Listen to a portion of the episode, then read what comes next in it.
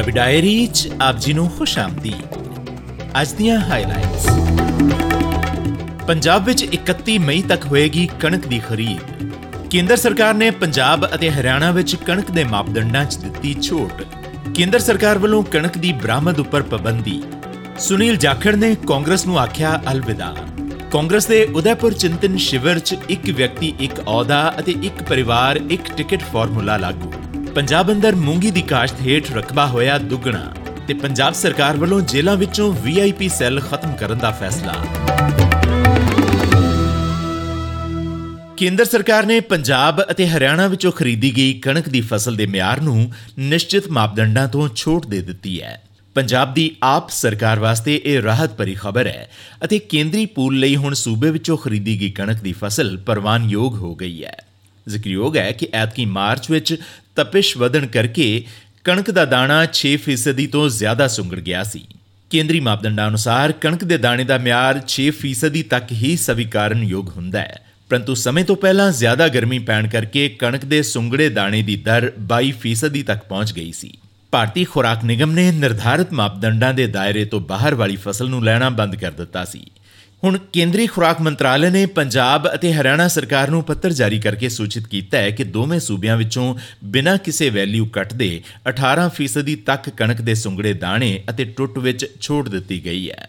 ਕੇਂਦਰੀ ਖੁਰਾਕ ਮੰਤਰਾਲੇ ਨੇ ਕਿਹਾ ਕਿ ਕਿਸਾਨਾਂ ਦੀਆਂ ਤਕਲੀਫਾਂ ਘਟਾਉਣ ਅਤੇ ਕਣਕ ਘੱਟ ਭਾਅ ਤੇ ਵਿਕਣ ਦੀ ਸੰਭਾਵਨਾ ਨੂੰ ਦਰਕਿਨਾਰ ਕਰਨ ਵਾਸਤੇ 2022-23 ਦੇ ਸੀਜ਼ਨ ਵਾਸਤੇ ਕੇਂਦਰੀ ਪੂਲ ਵਾਸਤੇ ਖਰੀਦੀ ਗਈ ਕਣਕ ਦੇ ਤੈਅ ਮਾਪਦੰਡਾਂ ਵਿੱਚ ਛੋਟ ਦੇਣ ਦਾ ਫੈਸਲਾ ਕੀਤਾ ਗਿਆ। ਹੈ ਪਰ ਨਾਲ ਹੀ ਕੇਂਦਰ ਨੇ ਇਹ ਸ਼ਰਤ ਵੀ ਲਗਾ ਦਿੱਤੀ ਹੈ ਕਿ ਨਿਸ਼ਚਿਤ ਮਿਆਰਾਂ ਵਿੱਚ ਦਿੱਤੀ ਛੋਟ ਵਾਲੀ ਕਣਕ ਨੂੰ ਸੰਭਾਲਣ ਦੀ ਜ਼ਿੰਮੇਵਾਰੀ ਸੂਬਾ ਸਰਕਾਰਾਂ ਦੀ ਹੋਏਗੀ। ਇਸ ਦੇ ਨਾਲ ਪੰਜਾਬ ਸਰਕਾਰ ਨੇ ਸੂਬੇ ਦੀਆਂ 232 ਮੰਡੀਆਂ ਵਿੱਚ ਕਣਕ ਦੀ ਖਰੀਦ 31 ਮਈ ਤੱਕ ਕਰਨ ਦਾ ਫੈਸਲਾ ਕੀਤਾ ਹੈ। ਕੇਂਦਰ ਸਰਕਾਰ ਵੱਲੋਂ ਕਣਕ ਦੀ ਬਰਾਮਦ ਉੱਪਰ ਰੋਕ ਲਗਾਏ ਜਾਣ ਮਗਰੋਂ ਆਮ ਆਦਮੀ ਪਾਰਟੀ ਸਰਕਾਰ ਨੇ ਇਹ ਫੈਸਲਾ ਕੀਤਾ ਹੈ। ਦੱਸਣਯੋਗ ਹੈ ਕਿ ਕੱਲ ਕੇਂਦਰ ਸਰਕਾਰ ਨੇ ਕਣਕ ਦੀ ਬਰਾਮਦ ਉੱਪਰ ਪਾਬੰਦੀ ਲਗਾ ਦਿੱਤੀ ਸੀ। ਕੇਂਦਰ ਨੇ ਵਧ ਰਹੀਆਂ ਘਰੇਲੂ ਕੀਮਤਾਂ ਤੇ ਕਾਬੂ ਰੱਖਣ ਵਾਸਤੇ ਇਹ ਫੈਸਲਾ ਲਿਆ ਸੀ। ਇਸ ਦੌਰਾਨ ਪੰਜਾਬ ਕਾਂਗਰਸ ਅੰਦਰ ਚੱਲ ਰਹੇ ਕਲੇਸ਼ ਦਰਮਿਆਨ ਪੰਜਾਬ ਕਾਂਗਰਸ ਦੇ ਸਾਬਕਾ ਪ੍ਰਧਾਨ ਸੁਨੀਲ ਜਾਖੜ ਨੇ ਬੀਤੇ ਦਿਨ ਕਾਂਗਰਸ ਨੂੰ ਅਲਵਿਦਾ ਆਖ ਦਿੱਤਾ। ਉਦੈਪੁਰ 'ਚ ਚੱਲ ਰਹੇ ਕਾਂਗਰਸ ਦੇ ਚਿੰਤਨ ਸ਼ਿਵਰ ਦੌਰਾਨ ਕਾਂਗਰਸ ਵਾਸਤੇ ਇਹ ਵੱਡਾ ਸਿਆਸੀ ਝਟਕਾ ਸੀ। ਸੁਨੀਲ ਜਾਖੜ ਨੇ ਕਾਂਗਰਸ ਨੂੰ good luck and good bye ਆਖ ਕੇ ਆਪਣੇ ਫੇਸਬੁੱਕ ਪੇਜ ਉੱਪਰ ਦਿਲ ਦੀ ਗੱਲ ਰੱਖੀ। ਪੰਜਾਬ ਵਿੱਚ ਕਾਂਗਰਸ ਵਾਸਤੇ ਇਹ ਵੱਡਾ ਝਟਕਾ ਹੈ ਕਿਉਂਕਿ ਸਾਬਕਾ ਮੁੱਖ ਮੰਤਰੀ ਕੈਪਟਨ ਅਮਰਿੰਦਰ ਸਿੰਘ ਪਹਿਲਾਂ ਹੀ ਕਾਂਗਰਸ ਛੱਡ ਚੁੱਕੇ ਹਨ ਅਤੇ ਸਾਬਕਾ ਪ੍ਰਧਾਨ ਨਵਜੋਤ ਸਿੰਘ ਸਿੱਧੂ ਖਿਲਾਫ ਅਨੁਸ਼ਾਸਨੀ ਕਾਰਵਾਈ ਬਕਾਇਆ ਪਈ ਹੈ। ਜਾਖੜ ਨੇ ਭੁੱਖ ਦੇ ਸਿਆਸੀ ਸਫ਼ਰ ਬਾਰੇ ਅਜੇ ਪੱਤੇ ਨਹੀਂ ਖੋਲੇ ਪਰੰਤੂ ਸਾਰੀਆਂ ਸਿਆਸੀ ਤਰ੍ਹਾਂ ਦੀਆਂ ਨਜ਼ਰਾਂ ਉਹਨਾਂ ਉੱਪਰ ਟਿਕ ਗਈਆਂ ਹਨ। ਦੱਸਣਯੋਗ ਹੈ ਕਿ ਪੰਜਾਬ ਦੇ ਸਿਆਸੀ ਪਿੜ ਵਿੱਚ ਸੁਨੀਲ ਜਾਖੜ ਦਾ ਅਕਸ ਸਾਫ਼ ਸੁਥਰਾ ਰਿਹਾ ਹੈ ਅਤੇ ਉਹ ਇੱਕ ਵੱਡੇ ਹਿੰਦੂ ਚਿਹਰੇ ਵਜੋਂ ਪਛਾਣੇ ਜਾਂਦੇ ਰਹੇ ਹਨ।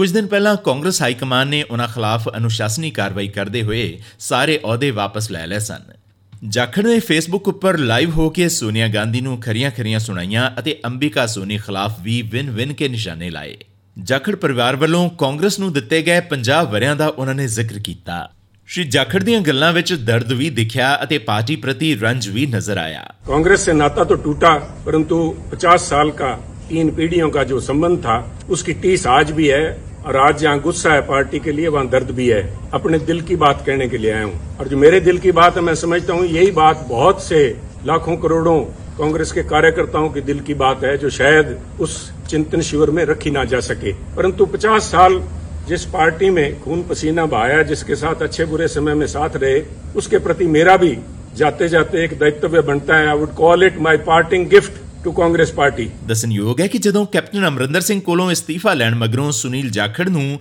ਪੰਜਾਬ ਦਾ ਮੁੱਖ ਮੰਤਰੀ ਬਣਾਏ ਜਾਣ ਦੀ ਗੱਲ ਤੁਰੀ ਸੀ, ਤਾਂ ਉਦੋਂ ਅੰਬਿਕਾ ਸੋਨੀ ਨੇ ਇਹ ਬਿਆਨ ਦਿੱਤਾ ਸੀ ਕਿ ਪੰਜਾਬ ਦਾ ਮੁੱਖ ਮੰਤਰੀ ਸਿੱਖ ਚਿਹਰਾ ਹੋਣਾ ਚਾਹੀਦਾ ਹੈ।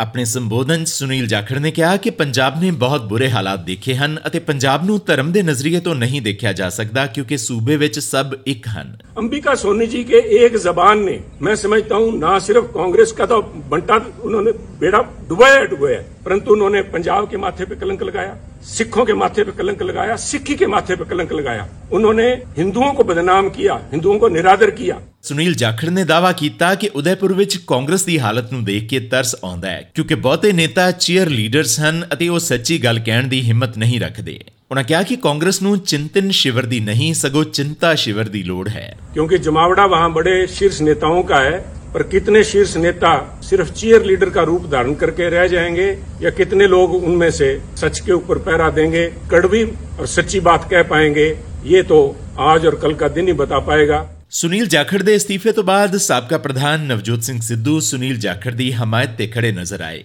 ਜਾਖੜ ਵੱਲੋਂ ਕਾਂਗਰਸ ਨੂੰ ਅਲਵਿਦਾ ਆਖਣ ਮਗਰੋਂ ਸਿੱਧੂ ਨੇ ਟਵੀਟ ਕਰਕੇ ਹਾਈ ਕਮਾਨ ਨੂੰ ਸੋਨੇ ਦੇ ਗਹਿਣੇ ਵਰਗੇ ਜਾਖੜ ਨੂੰ ਨਾ ਗਵਾਉਣ ਦੀ ਨਸੀਹਤ ਦਿੱਤੀ ਉਹਨਾਂ ਟਵੀਟ ਕਰਕੇ ਕਿਹਾ ਕਿ ਹਰ ਮਸਲੇ ਦਾ ਹੱਲ ਗੱਲਬਾਤ ਜ਼ਰੀਏ ਨਿਕਲ ਸਕਦਾ ਹੈ।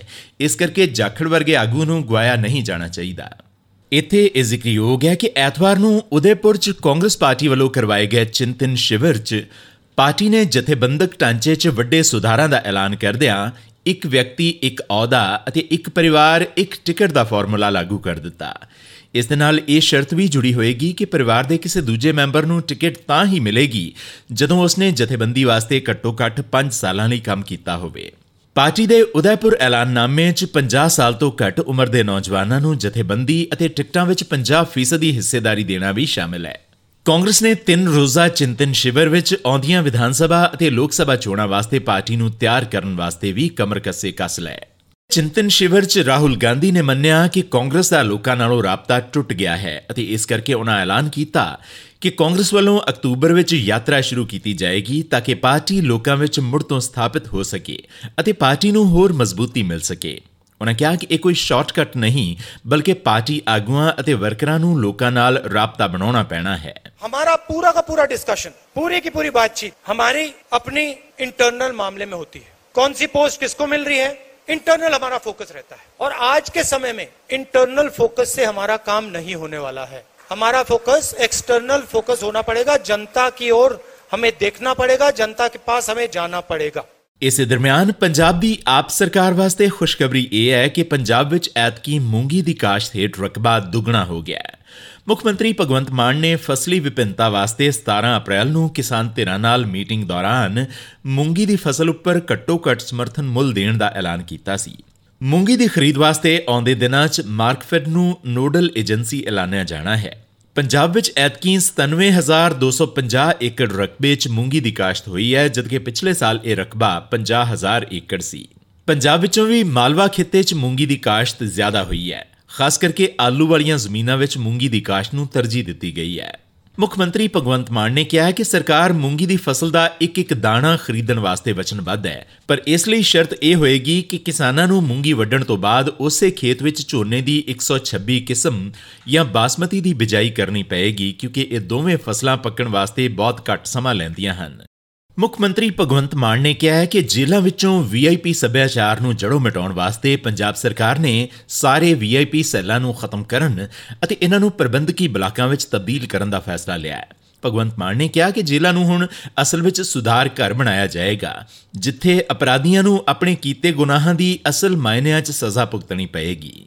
ਪੰਜਾਬ ਦੀਆਂ ਜੇਲ੍ਹਾਂ ਅਕਸਰ ਸੁਰਖੀਆਂ ਵਿੱਚ ਰਹੀਆਂ ਹਨ, ਜੇਲ੍ਹਾਂ ਵਿੱਚ ਨਸ਼ੇ ਅਤੇ ਮੋਬਾਈਲ ਫੋਨ ਪਹੁੰਚਣੇ ਹੀ ਬੁਝਾਰਤ ਨਹੀਂ ਬਣਿਆ ਰਹਿੰਦਾ। ਬਲਕਿ ਜੇਲ੍ਹਾਂ ਵਿੱਚੋਂ ਅਪਰਾਧੀਆਂ ਵੱਲੋਂ ਗੈਰ ਕਾਨੂੰਨੀ ਗਤੀਵਿਧੀਆਂ ਚਲਾਉਣ ਦੇ ਵੀ ਦੋਸ਼ ਲੱਗਦੇ ਰਹੇ ਹਨ। ਮੁੱਖ ਮੰਤਰੀ ਨੇ ਕਿਹਾ ਕਿ ਹੁਣ ਜਿਹੜੀ ਵੀ ਜੇਲ੍ਹ ਵਿੱਚੋਂ ਫੋਨ ਜਾਂ ਨਸ਼ੇ ਮਿਲਦੇ ਹਨ, ਉਸ ਜੇਲ੍ਹ ਦੇ ਅਧਿਕਾਰੀਆਂ ਅਤੇ ਸਟਾਫ ਦੀ ਇਸ ਬਾਬਤ ਜ਼ਿੰਮੇਵਾਰੀ ਤੈਅ ਕੀਤੀ ਜਾਏਗੀ। ਇਸੀ ਅੱਜ ਦੀ ਪੰਜਾਬੀ ਡਾਇਰੀ। ਤੁਹਾਡਾ ਦਿਨ ਸ਼ੁਭ ਰਵੇ। ਹੁਣ ਇਜਾਜ਼ਤ ਦਿਓ।